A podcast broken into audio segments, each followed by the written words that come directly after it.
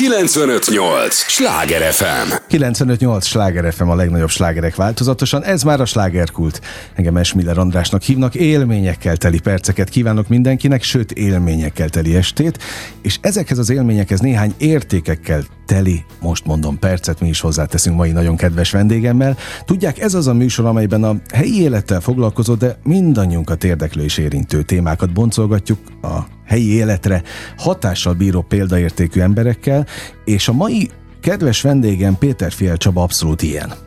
Mert ha a helyi életet nézzük, akkor te annyi szinten vagy benne a kulturális életben, amiről majd persze most fogunk beszélgetni, de a hatás, és szerintem pont ez a lényeg, hogy milyen hatással, vagy a tömegekre meg tudod-e őket szólítani a különböző lábaiddal. No, azt gondolom, hogy erről lesz mit beszélgetni. Örülök, hogy jöttél. Én is köszönöm a meghívást. Én meg az idődet. Ö, tudom, hogy egyik vendég se szereti, de mindenkivel mindig átbeszélem, hogy mit mondhatok a neve mellé. Hát most itt kitaláltuk, de kitaláltad a kulturális mindenest, ami igaz, mert a kultúrában tevékenykedsz nagyon-nagyon régóta.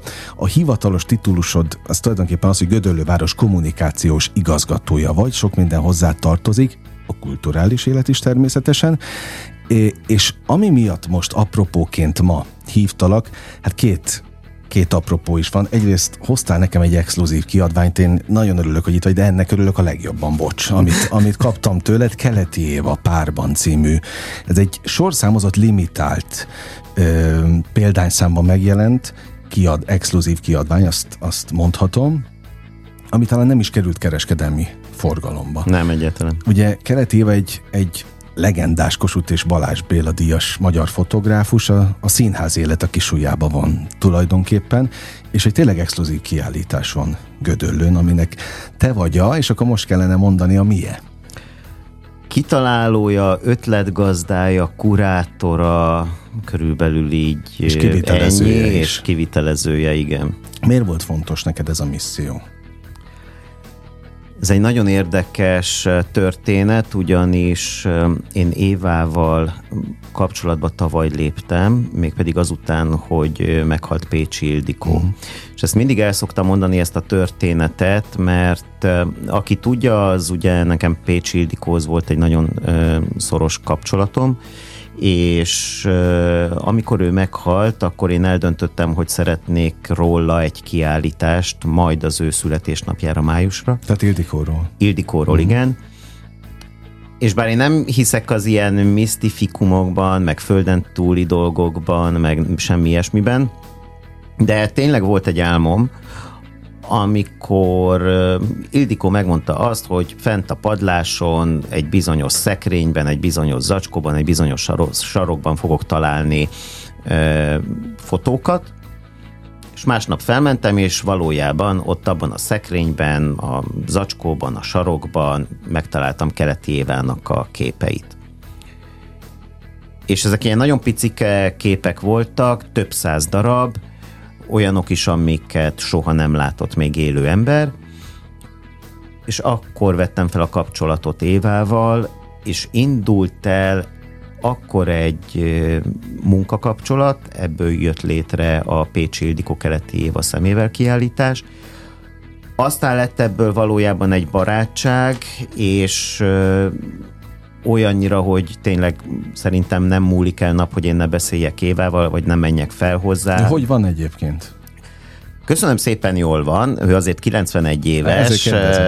Természetesen az ilyen különböző, hát mondjuk most ez a nagy meleg a nyáron megviselte őt, de például azért el lehet gondolni, hogy akkor, amikor mi mindannyian szenvedtünk itt a 40 fokban, ő akkor fogta magát, és mi akkor mentünk fotózni. Aha. Tehát lekopogom, hogy hála az égnek korához képest nagyon jól van, olyannyira, hogy azért csak létrejött ez a Párban című kiállítás, ami pedig úgy jött létre, hogy én szerettem volna egy másik kiállítást Évának, szintén Gödöllőn, és az ötvös tízben nyílt egy kiállítás, és abból a kiállításból indult el a gondolat. De én nem azt szerettem volna, és akkor kerestem képeket, megtaláltam ezt a fotót Latinovic Zoltán és Rutkai Évával, ez a Róma és Júliának a záró jelenete, amikor ugye már Rómeó haldoklik, és Júlia búcsúzik tőle,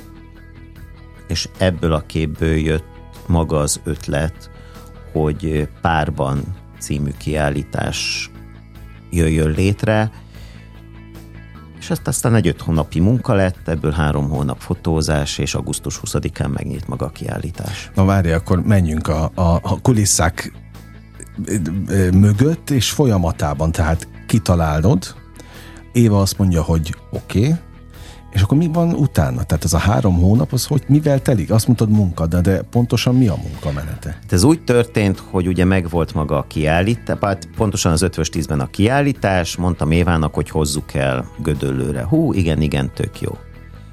És aztán utána mondtam neki, hogy Éva, jó-jó ez a kiállítás, de lehet, hogy én mégsem ezt szeretném.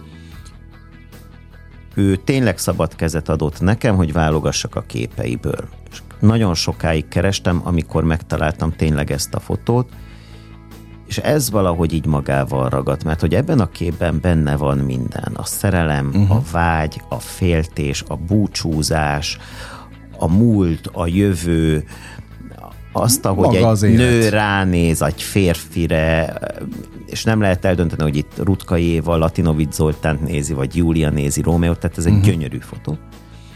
És akkor mondtam Évának, hogy Éva, találtam egy képet, viszont ez az ötletem, hogy párban címmel legyen egy teljesen új koncepciójú kiállítás. És akkor erre mondta ő, hogy oké, okay, de ha ez egy új kiállítás, akkor viszont új képek is kellenek hozzá. Uh-huh. És akkor elkezdtünk gondolkodni, hogy kik legyenek azok az új párosok, akik, akiket fotózhatnánk, és természetesen neveket mondtunk, volt, amit ő nagyon szeretett volna, voltak, akiket én szerettem volna, voltak olyanok is, akikkel sajnos nem jött össze a fotózás, mert nem, mert nem tudtunk, hozzá, nem tudtunk időpontot egyeztetni. Aha. Tehát például előfordult az, hogy volt, akivel négyszer-ötször egyeztettünk időpontot, Aha. és egyszerűen nem jött össze, nem tudtuk megoldani úgyhogy ők sajnos kimaradtak, de aztán volt olyan, aki az utolsó másodpercben került be, például Pokornilia képe, tehát, hogy... Itt azért a múlt meg a jelen. Igen, és aztán utána Ötvözön. válogattunk természetesen közösen képeket a, a múltból. Ugye a legrégebbi fotója Évának itt a, a Jávor Pál fotó, azt hiszem talán 1958-ból, uh-huh. és hát a legújabb fotója az pedig tény, hogy a kiállítás előtt pár héttel készült. Hámori Gabi és az ő kislányának a fotója volt az utolsó fotó, amit elkészítettünk, úgyhogy az tényleg a kiállítás előtt talán azt mondhatom, hogy két héttel készült el. Úgyhogy tényleg azért ez egy elég nagy időintervallum. Hát még az milyen nagy időintervallum, hogy 30 év után kezd, vagy fotózott újra? Nem teljesen, mert ugye valójában ő 1990-ben letette a fényképezőgépet, Aha. és aztán 2000 talán 16-ban kezdett el újra fotózni, uh-huh. és uh, akkor uh, akkor egyébként volt is kiállítása, de sajnos utána a pandémia ezt megszakította. És ugye ott volt uh, több mint két év, közben elteltek, mentek az évek, és hát azért ez egy idős személynél azért már nem biztos, hogy hogy azért ugye ő tervez 10-15 vagy 20 évet, tehát hogy helyreérünk arra még, de szerencsére azért Éva jó egészségnek örvend, és valójában ugye 16 után fotózott most újra, mégpedig 17 teljesen új fotót. Te ott voltál az összes? Egy fotózáson nem voltam ott, az Egri Márta, Egri Kattinak uh-huh. a fotózásán, egyébként az összes többinél ott voltam. Ugyanazt a, pontosabban nem, lehet, hogy butaság a kérdés, de most már kigondolom feltettem, tehát, hogy a szenvedélyt láttad-e a szemében? Mert az, hogy ugyanaz a szenvedély motivált 1958-ban nem voltam Na, ott, ott és 60-70-ben okay. sem. Én most Mit láttam először őt fotózni ez nagyon érdekes, mert az, hogy Éva fotózott, az egy történet. Ahogy beállt, ahogy rákészült, ahogy, ahogy készült a fotózásra. De sose ő volt az érdekes, hanem azok, akiket fotózott. Azoknak az embereknek a lelki állapota, hogy Éva hogyan tudta őket megváltoztatni uh-huh. a fotózás alatt sokkal érdekesebb volt. Mert hogy, mert hogy én ismertem Évát vicces, ő mondta a történeteket, hülyéskedett, persze elkezdett fotózni, egyébként rendkívül gyorsan fotóz. Tehát, hogy... Digitálisan? Hogy digitálisan fotóz, de körülbelül egy 20-25 perc alatt mi meg voltunk a fotózásokkal. Uh-huh. De nem is ő volt a lényeg tényleg, hanem, hanem én mindig azt néztem, akiket fotózott. Hogyan változott meg a hangulatuk. Uh-huh. Megnyugtatta és, őket? Igen, abszolút. Tehát, hogy mindenkiben volt egy kicsi izgalom, egy kicsi feszültség, hogy úristen a keleti Éva fogja őket fotózni. Volt, akiben sokkal nagyobb volt a feszültség, volt, akiben kevesebb.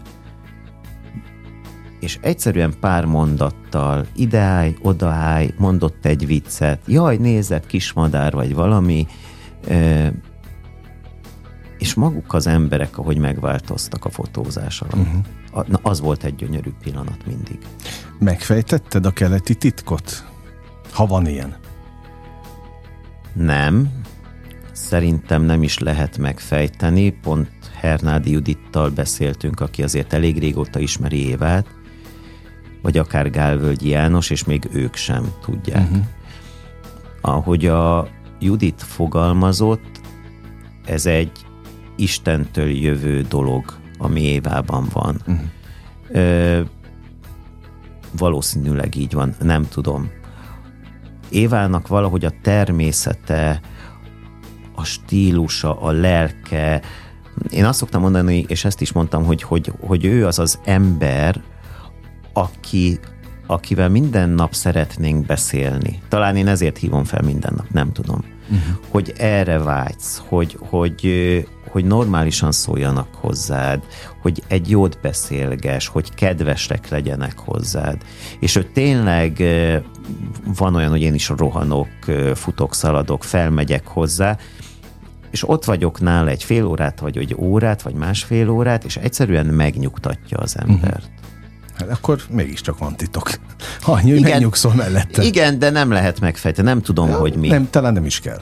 Igen, szerintem ez, ez jó így. 95-8 Sláger FM a legnagyobb slágerek változatosan. Ez a slágerkult, amelyben Péter Fiel Csabával beszélgetek, kulturális mindenessel, egyébként Gödöllőváros kommunikációs igazgatójával. Nem véletlenül és Keleti Éváról beszélgettünk az első részben Kossuth és Balázs Béla díjas magyar fotográfusról, de azt hozzá kell tennem, hogy mindenféleképpen legendás fotográfusról, akinek hát elképesztő kuriózumok fűződnek a nevéhez, és ahogy hallgatlak téged, most megfogalmazódott bennem a kérdés, hogy mi, mi ez a kapcsolat, mi van köztetek? Mély barátság? Az nyilván tisztelet, az megvan a részedről, azt, azt abszolút átér, érezni még így is. De hogy mivé fejlődött ez a ti ismerettségetek? Amikor mi tavaly találkoztunk, és elkezdtünk együtt dolgozni, akkor egyébként én először nagyon féltem őt felhívni telefonon. Két hétig. De miért? Mitől tartottál? Mert ő a keleti Éva tehát én nekem előtte nem volt vele kapcsolatom, és azért tudtam, hogy ki a keleti éve, és akkor felhívom, hogy hello, én vagyok a Péterfi Csaba, és akkor segítsen már, kedves Éva, adjon már néhány képet, stb. És akkor gondoltam, hogy na majd felhív, és majd azt mondja, hogy mi a fenét képzelek én magamról, hagyjam őt békén, 90 éves két hétig komolyan én ott izgultam, de hát közeledett a kiállítás, felhívtam telefonon, és a legkedvesebb ember vette fel a mm. telefont, azonnal mondta, hogy menjek fel hozzá, és beszélgessünk, és találkozzunk. És ő tényleg ilyen volt, és elkezdtünk együtt dolgozni, megnyílt a kiállítás, ugye augusztus 18-án tavaly volt 90 éves, amire engem meghívott az ő születésnapjára és mondta, hogy igazából a legszűkebb barátai lesznek ott, azért ez is volt egy jó pár ember. Uh-huh. Ismer, jellemzően ismert arcok? Nagyon ismert arcok, tehát én nagyon nem tudtam, hogy én mit keresek Aha. ott. És, és akkor ott mondott egy beszédet az Éva, és akkor azt mondta, hogy nagyon örül annak, hogy itt vannak az ő régi barátai, és az új barátok. Uh-huh. És akkor, amikor ezt mondta, hogy az új barátok, akkor rám nézett. És még most is egyébként egy ilyen nagyon jó érzés van bennem ennek köszönhetően, és tényleg azt gondolom, hogy, hogy vol, van köztünk egy ilyen nagyon, ö, én természetesen tisztelem őt a legmesszebb menőkig, de hogy van egy ilyen, tényleg egy ilyen nagyon baráti viszony alakulhatott ki köztünk, és ö, és az például hányszor elmentünk fotózni most, ő azt mondta, hogy, hogy ő nagyon hálás ezért. És most pont volt vele egy interjú, és akkor elmondta, hogy, hogy ugye ez a három hónap, ameddig fotóztunk, készültünk, csináltuk, ez mondta, hogy ez maga volt a mennyország neki, és valójában szerintem azt gondolom, hogy, hogy talán én adtam neki ismét egy lendületet, uh-huh. Ötletet, energiát, nem tudom elmondani mit, amellett, hogy tényleg én nagyon tisztelem őt és becsülöm, és természetesen azért mindig ott voltam, és azért vigyáztam arra, hogy minden a lehető legnagyobb rendben menjen, és ő pedig valahogy befogadott az ő baráti körébe, az ő társaságába, ami azért egy nagyon nagy szó, mert azért ott tényleg nagyon nagy nevek vannak. Azt mondtad, hogy minden nap felhívod. Ma már megvolt a telefon? Igen, ma már beszéltünk. Tehát tudja, hogy jöttél ide is róla Igen, igen, igen, igen, tudja, meg majd még fogom is hívni. Ma már leadtam neki a jelentést, hogy kinek vittem el a képeket, kinek adtam le, Aha. kinél van ott, kivel beszéltem, mindig leszoktam neki adni a napi jelentést, éppen mi történik, mit csinálok, ő mit csinál, és akkor megbeszéljük, hogy majd mikor megyek hozzá. Te a, ugye ezt még nem mondtuk el, de ez a kiállítás, ez egy létező, ott Gödöllön, ugye? Október? Igen, igen, igen, október 30-ig. Na, jó, október végéig, tehát bárki, aki most kedvet ér ez a beszélgetés után, az, az keressen fel azt mondd el kérlek, hogy pontosan hol? Ez a Művészetek házában található Gödöllön, úgyhogy így nagyon egyszerű megtalálni. Művészetek háza Gödöllő, és ott az aulában látható, tehát bárki bemehet és bármikor megnézheti, ez ingyenes. És amikor megnézik ezt az ingyenes kiállítást, akkor látni fogják, hogy, hogy szerintem egy valami van, ami összeköti az összes fotót, téged, keleti évát, a bizalom. Mert ha nem lett volna bizalmuk a művészeknek, akkor nem engedik oda évát olyan helyzetekhez, alkotás, produkciókhoz, ahol ő ott lehetett. És tényleg olyan kuriózumok fűződnek a nevéhez, hogy más nem engedtek oda. Tehát egy 58 készült az első képe, és a, a, én nem szeretem a sztár szót, már el van devalválva az egész, de korszakos nagy művészeket tudott fotózni, akik persze, hogy sztárok lettek, hiszen, hiszen járt nekik ez a, ez a titulus, és közben meg persze maga is egy, egy nagyon komoly művész legendává vált. De hogyha nem lett volna az a bizonyos adok-kapok játék a bizalommal, akkor ez nem sikerülhetett volna. És szerintem ezt a bizalmat kaptad most meg te is. Hú, ez egy nagyon jó mondat volt. Ha bizalomról beszélünk például, akkor itt nekem pont a Gálvölgyi János és a Gálvölgyi Judit jut eszembe. Gálvölgyi Jánosról tudni kell azt, hogy egyébként mindenki azt gondolná róla, hogy ő egy ilyen nagyon humorherold, és akkor a privát életében is körülbelül másodperceként mondja a viccet, holott ez nem így van, mert hogy ő a privát életében ő nagyon zárkózott, ő nagyon kevés embert enged be a saját privát életébe. És minket beengedett. Tehát mi őnáluk fotóztunk az uh-huh. ő mhm. lakásukban, az ő házukban.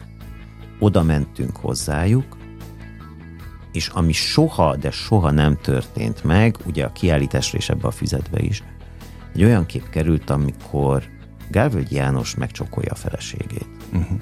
Na most ilyen képet szerintem soha nem látott még senki kettőjükről, de mégis ott volt egy pillanat, és erről beszéltem az előbb, hogy hogy ez csak úgy jött. Tehát ez nem az volt, hogy akkor János puszild meg Juditot, pont. Nem. Hanem, hogy álltak egy fal alatt a kertben, Éva beszélt nekik, uh, Judit ránézett uh, Gálvölgyi Jánosra, rámosolygott, János lenézetre, és adott neki egy puszit. Uh-huh. És Éva, hát Éva pedig, pedig tudta, hogy mikor kell Aha. kattintani. Aha.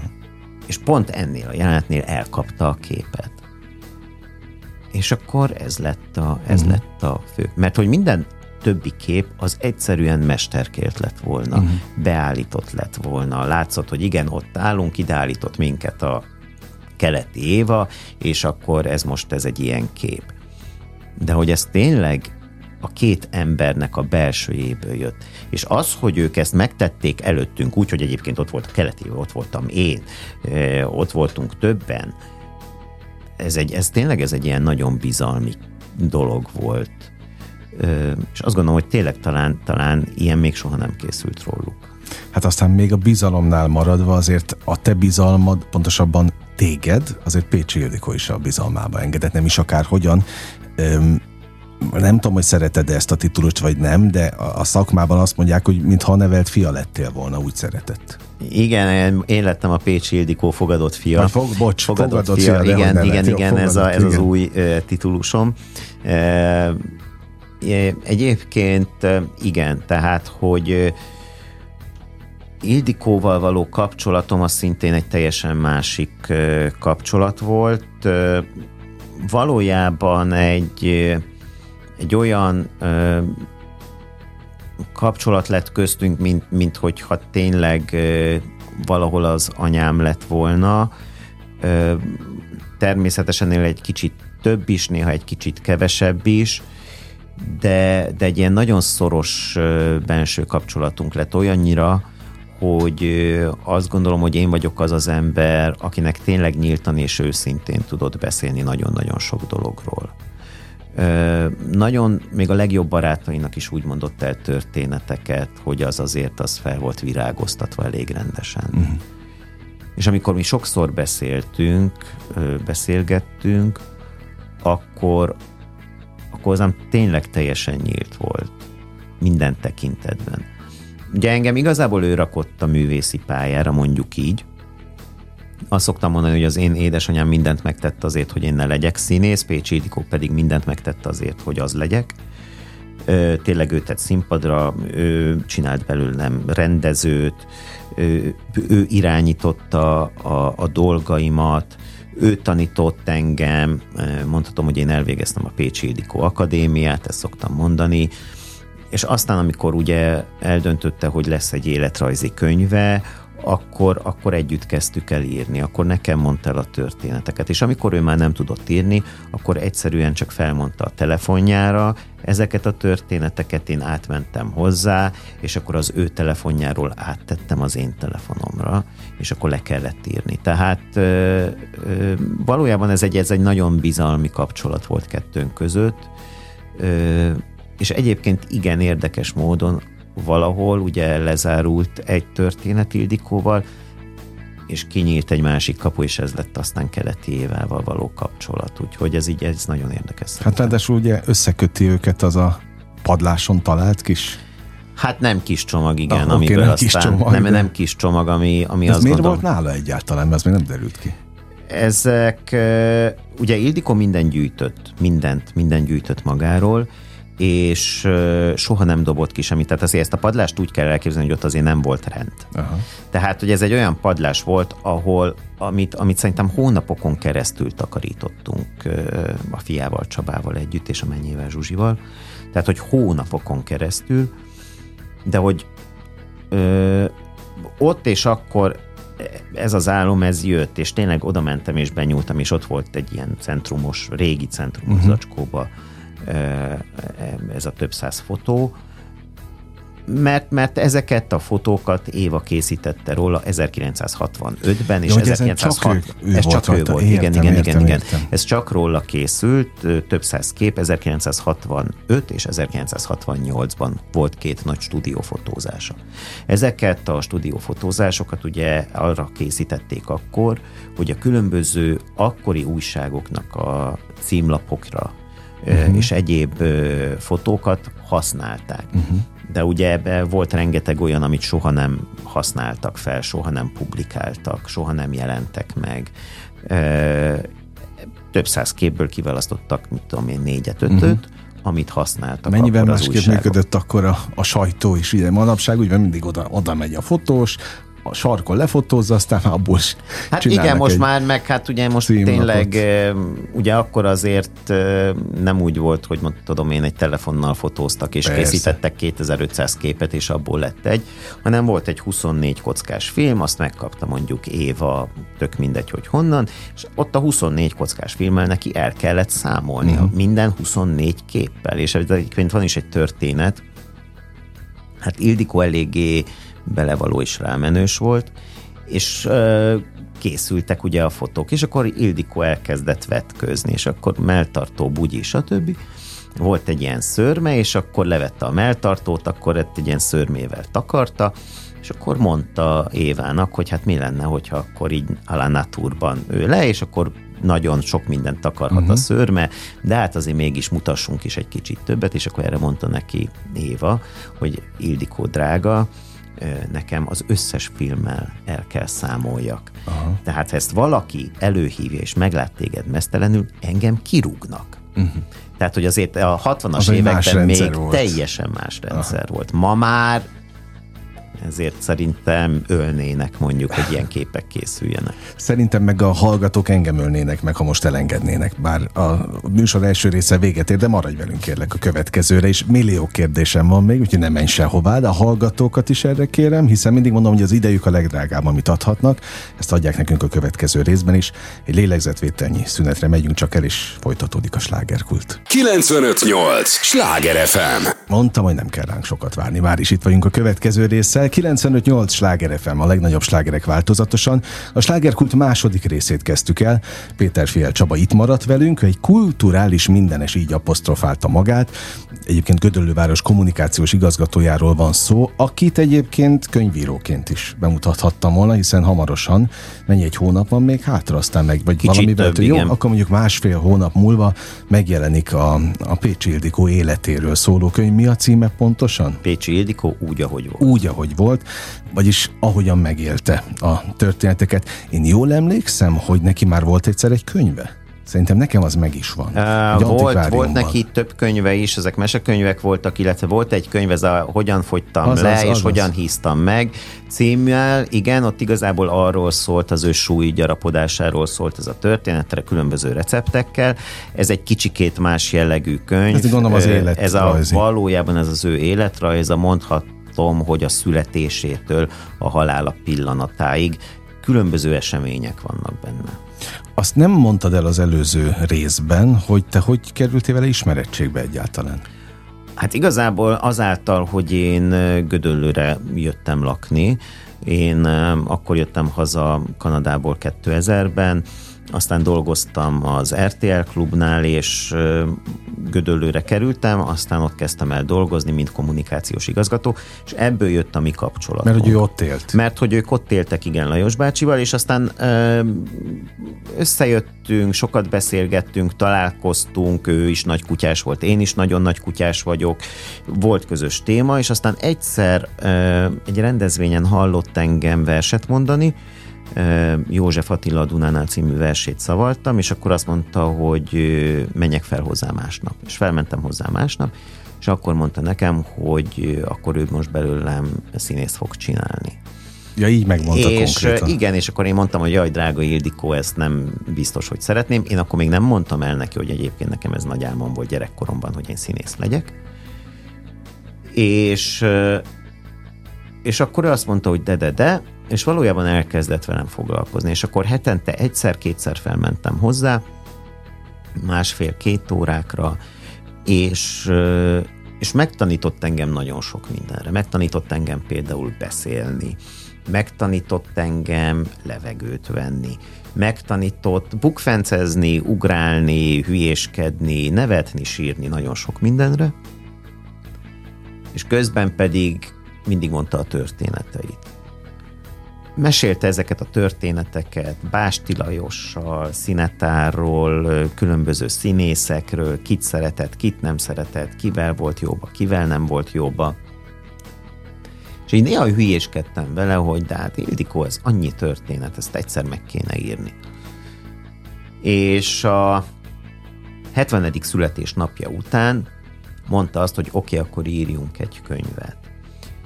És ebbe belekezdtünk, de nagyon érdekes volt, mert hogy rájött arra, hogy, hogy az a könyv az ő életében nem jelenhet meg. Miért?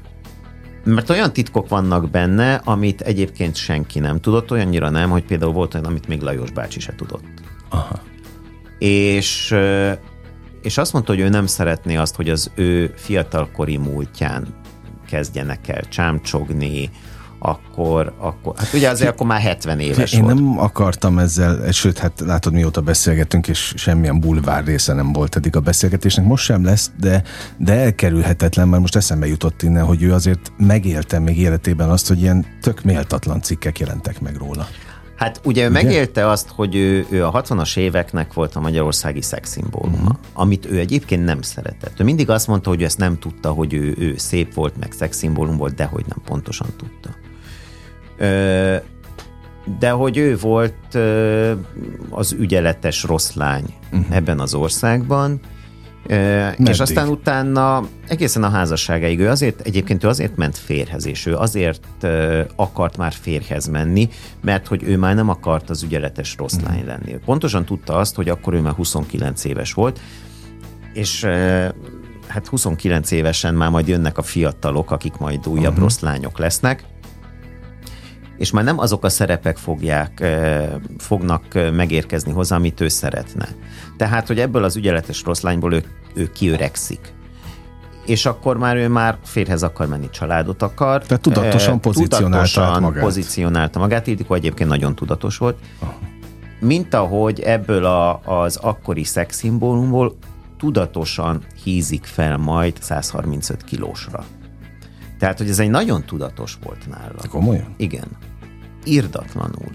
És aztán persze majd vissza fog fogyni, mert hogy, mert hogy akkor már nem én vagyok az a, mhm. az a, tehát ezzel a testtel már nem fognak engem a cicimről és a nem tudom én mi mhm. miatt fotózgatni, és már meg fognak találni azok a szerepek, amiket szeretnék, és rájött arra, hogy ez a test, ez már mondjuk ahhoz jó, hogy akkor ő majd mondjuk komika legyen akár, de bármilyet, bármit el tudott játszani. És aztán persze majd egy idős korában az a méltatlan, ö, hát mondjuk úgy, hogy megközelítése a dolgoknak, ami érte őt, az, ö, az is egy nagyon kettős dolog volt. Mert mert ő izig-vérig színésznő volt. Ő, ő valahol az, hogy ő címlapon van, az neki fontos volt. Ő azt mondta, hogy ő nem olvassa el ezeket a cikkeket, ő nem érdekli, ő nem foglalkozik vele. De az azt összeset gyűjtötte. Komolyan? Igen. Tehát az összes cikk meg volt. Ő mindig azt mondta, hogy ő nem nyilatkozott senkinek, és ő ezt el se olvas, és nem minden cikk meg volt, minden cikkel volt téve. E, és akkor egyszer mondta nekem, hogy voltam én már szexszimbólum, voltam én már kövér, voltam én ez, voltam én az, most én vagyok az ügyeletes boszorkány. Aha. És, és neki valahol ez egy szerep volt, de közben, miközben valójában ez egy szerep volt, ez őt irdatlanul megviselte. Uh-huh. Amit meg nem akart kimutatni. Neked megmutatta? Nekem Neki nagyon sokszor sírt, igen. Uh-huh. Igen, nagyon Ezek sokszor. is benne vannak? Vagy igen. benne lesznek a könyvben? Igen, igen, igen, igen. Természetesen ez a történet és az életének ez az utolsó része, ez, ez egy nagyon nehéz történet volt, mert az a bizonyos szereplő, akinek én most nem mondom ki a nevét, én nem lehetek az az ember, aki, aki lehúz egy másik személyt. Uh-huh tehát én nekem itt nagyon-nagyon vigyáznom kellett arra, hogy én nem lehetek olyan, hogy, hogy a másik szemét ről is Tehát ez nem egy botránykönyv. Ez nem egy botránykönyv, tehát ha valaki arra gondol, hogy itt most ilyen csámcsokhat rajta, és aztán hú, mi volt, meg hú, mi nem volt, megmutatom az egyik szempontot, az egyik szemszögből, Ildikójéból, hogy ő ezt egyébként valójában hogy élte meg, és nem azt fogják olvasni a nézők, vagy hallgatók, akik akik majd elolvassák a könyvet, hogy mint ami az újságokban megjelent, uh-huh.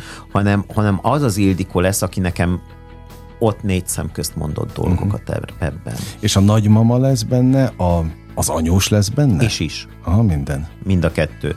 Minden arca. és, és nem lehet azt mondani egy, egy harmadik személyre, hogy, hogy ő volt a csúnya lány, vagy a rossz, gonosz lány, mert hogy azért az ő kettőjük kapcsolata az nagyon-nagyon szoros volt. Tehát mhm. azért, azért nekik egy nagyon-nagyon szoros kapcsolatuk volt.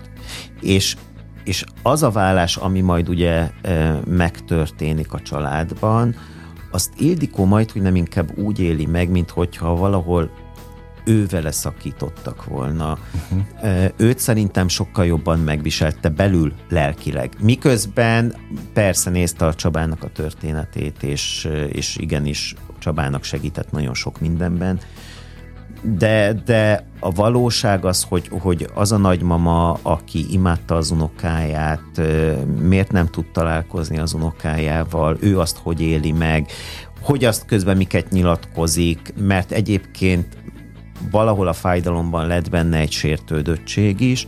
Tehát ez egy nagyon nehéz időszak volt, és, és azért ez egy nagyon nehéz része volt a könyvnek megírni. De valahol rendet is tesz a fejekben, vagy legalábbis az, az ő részéről. Én próbálok rendet tenni, próbálok nem lehúzni senkit, és próbálom minden szempontból uh-huh. bemutatni azt a történetet, ami ez az időszak.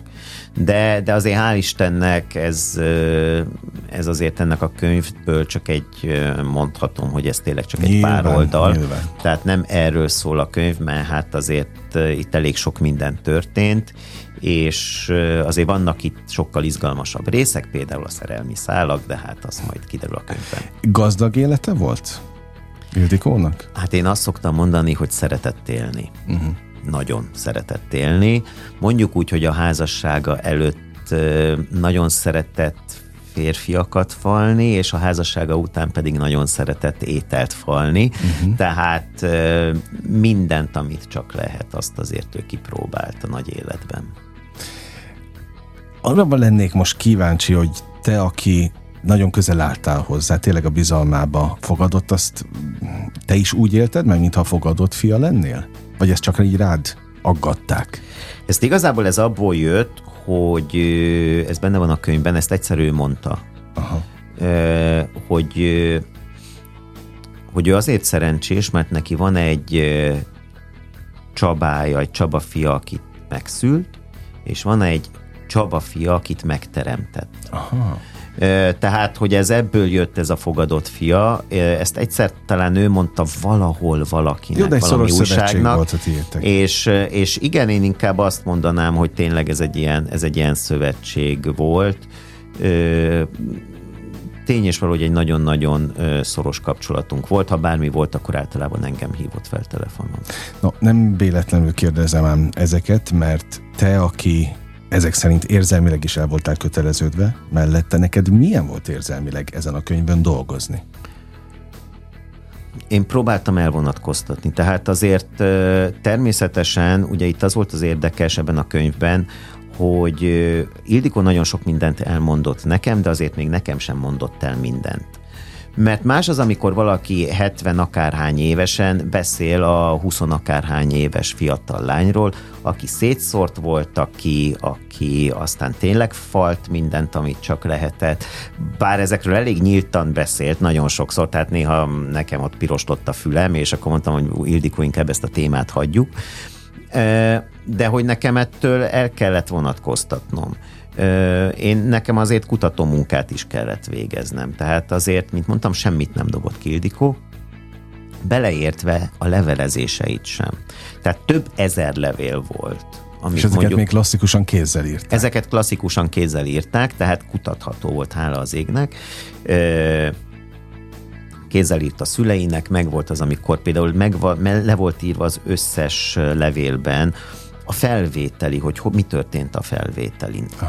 Tehát, hogy például ez megvolt, hogy kik voltak ott, és ezekből én tudtam idézni. Uh-huh. Tehát, hogy, hogy valójában az, ami a könyvben benne van, nagyon az sokszor maga. az ő maga, az, amit ő maga leírt, a szüleinek, a legjobb barátjának, a barátnőinek, hát ugye én akkor még sehol se voltam, értelemszerűen,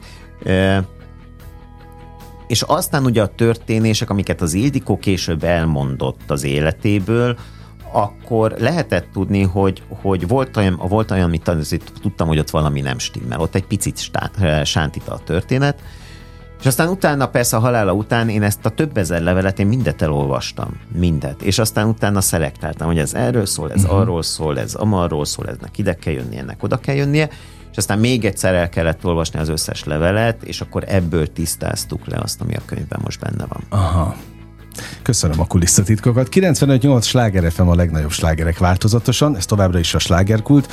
Péter Fiel Csabával beszélgetek, Gödöllőváros kommunikációs igazgatójával, egyébként a a Pécsi Ildikóról szóló könyv szerzőjével, ami majd másfél hónap múlva jelenik meg. Ami miatt most beszélgetünk, ugye, hogy a keleti éva kiállítás, a keleti éva barátság kapcsolat, az természetesen Pécsi Ildikótól jött. Egyébként minden veled van tele mostanában, nincs olyan sajtóorgánum, ahol, ahol ne adnának hírt a készülő könyvről. Na, ná, hogy beszélgetünk mi is erről, egy kommunikációs, meg kulturális szakemberrel, arra lennék kíváncsi, hogy ha már Pécs Ildikó is fogadott fiú, hogy a, a, a vérszerinti fia Csaba, ő elfogadott téged a, az édesanyja körül?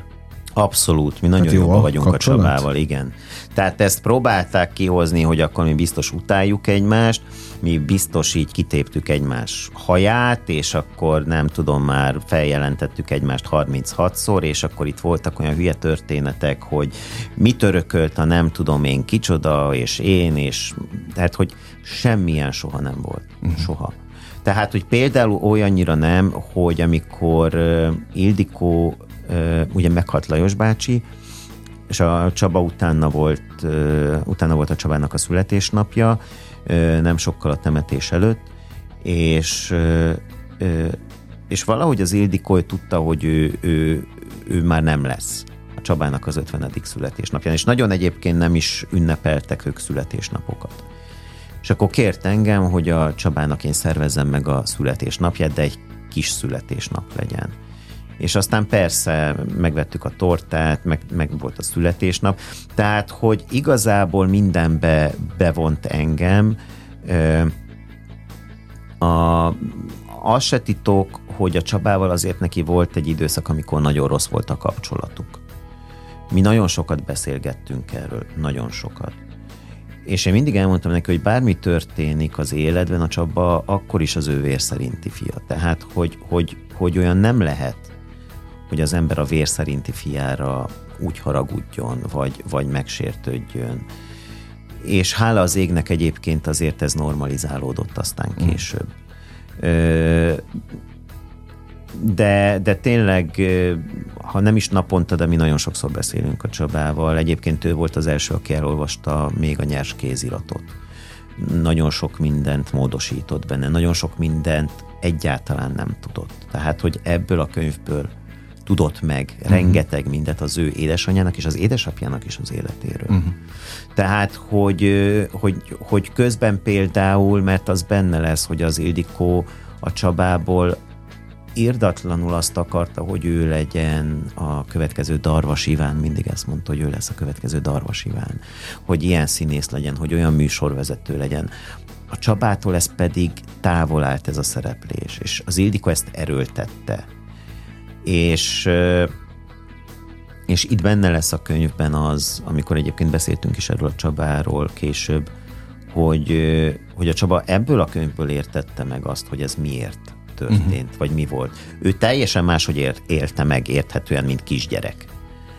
Hogy aki nem akar színész lenni, de az anyám, aki híres színésznő és erőlteti mindezt, és nem akarja megérteni, hogy én nem akarok én az lenni. elképesztő lélektana van ám. Én, aki átéltem egyszer egy hasonlót, én a Cserháti Zsuzsa életét írtam könyvben, azon dolgozhattam, és ugyanez volt a fiával, hogy a fia nagyon sok történetet nem tudott és amikor egyszer elmentünk a tévébe, ebbe, Hogy volt műsorban nyilatkozni, mondta, hogy na majd te mondod, mert te jobban tudod nálam, mert hogy ilyenkor a, a művész sokkal több mindent elmond a bizalmasának, aki a krónikása valahol, nyilván sejtette a, az Ildikó, hogy majd a, ezt a könyvet te fogod befejezni, mint, mint a saját fiának mert szemérmesebb az ember, vagy hát mit igen, tudom én. Érthetően a saját fiadnak nem fogod elmondani, hogy édes kisfiam, anyádnak hány szeretője hmm. volt egyébként apád előtt. Hát ezt nem fogja egy anya hmm. elmondani a, a saját gyerekének.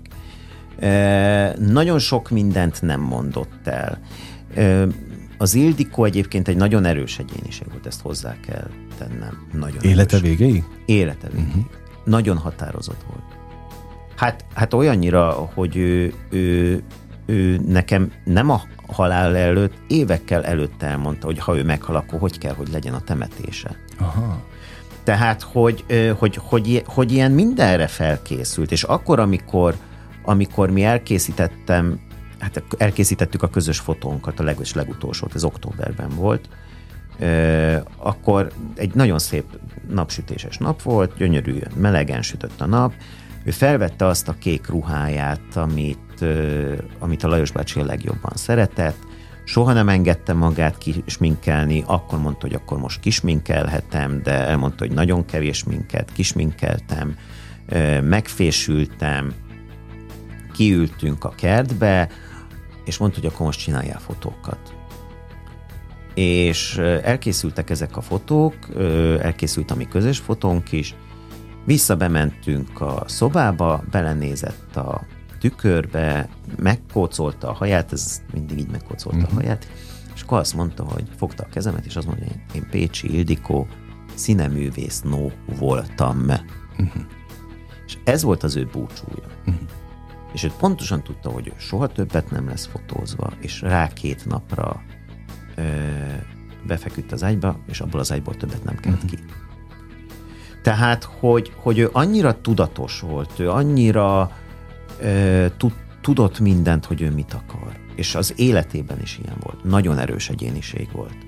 Ö, azt szoktam mondani, én azért ott voltam velük rengeteget. Tehát, hogy azért ebben a kapcsolatban például Lajos bácsi volt az, aki sokkal jobban elsimította a dolgokat, jobban odafigyelt uh-huh. mindenre. Ildikó nagyon öntörvényű volt. De a Csaba például azt szoktam mondani, hogy ha nem ilyen lett volna, akkor nem ő lett volna Pécsi Ildikó. Jó, benne, hát, nagy igazság. Nagy igazság. Szóval lesz meglepetés. Lesz. És bemutató, könyvbemutató? Lesz. Egyébként az eredeti könyvbemutató az novemberben lett volna, de aztán az Alexandra könyvkiadó előrébb hozta egy hónappal, hogy több könyvbemutatóra el tudjunk menni. Ezt ők szervezik. Egyet, amit én szervezek, az most biztos, hogy az Budapest Gödöllő lesz, az a Gödöllői Városi Könyvtárban van tervezve jelen pillanatban október azt hiszem 15-ére, de most nem akarok butaságot mondani. Kövessék az oldaladat. Igen, az a legegyszerűbb, és aztán remélem, hogy majd lesz, lesz több is. Milyen most a lelked? Így, hogy le van adva a könyv van másfél hónap a megjelenésig? Uh, hát én azt szoktam mondani, hogy, hogy én mindig azt nézem, hogy mi a következő dolog. Tehát, És hogy én amikor meg, megírok valamit, akkor nekem az már múlt, a párban uh-huh. kiállítás az már nekem múlt. Én most éppen rendezek, novemberben lesz a bemutatója a Tártüfnek, szintén Gödöllőn, aztán akár hiszik, akár nem keleti Éva kiadta, hogy ő viszont még dolgozna, úgyhogy most szeretnénk kitalálni egyfajta másik kiállítást. Igazából még a koncepción dolgozunk, mert annak nem látom értelmét, hogy most megint fotózzunk még nem tudom uh-huh. én színészeket, tehát viszont ettől most akkor el kell térnünk és ő azt mondta, hogy akkor ő most így 91 évesen meg akar újulni. Na. Úgyhogy, úgyhogy egy teljesen új koncepciójú kiállításon gondolkodunk és azért én még, én még nagyon sok mindenen gondolkodom, és nagyon sok mindent tervezek. Van feladat. Hát feladat az mindig van, igen. Látom, hallom a, a mozaikokból. Mit kívánjak hozzá? Erőt? Elég, elég motivációt? Szenvedélyt? Hát, igazából nem tudom. Azt gondolom, hogy hogy mindig minden megvan, hála az égnek. Azt szoktam mondani, hogy egészség legyen, és akkor minden Na, van. hát akkor, akkor ezt kívánom. Köszönöm az Én idődet, köszönöm. hogy itt voltál. Kedves hallgatóink, Péter Fiel Csabával beszélgettem, Gödöllő város kommunikációs igazgatójával, hogy ki egyébként író is, rendező, sok mindent csinál, hogy kövessék az oldalát, és ott minden egyéb öm, dolgáról napra készen tudnak informálódni. Az önök figyelmét, kitüntető idejét nem győzöm szintén köszönni a mai napra is, és természetesen akár a holnapra a következő időszakra vonatkozóan, mert hogy a slágerkult most bezárja a kapuit, de holnap ugyanebben az időpontban ugyanitt természetesen újra kinyitjuk. Értékekkel és élményekkel teli perceket, órákat kívánok mindenkinek a folytatáshoz is. Engem Esmiller Andrásnak hívnak, vigyázzanak magukra. 958! Sláger FM!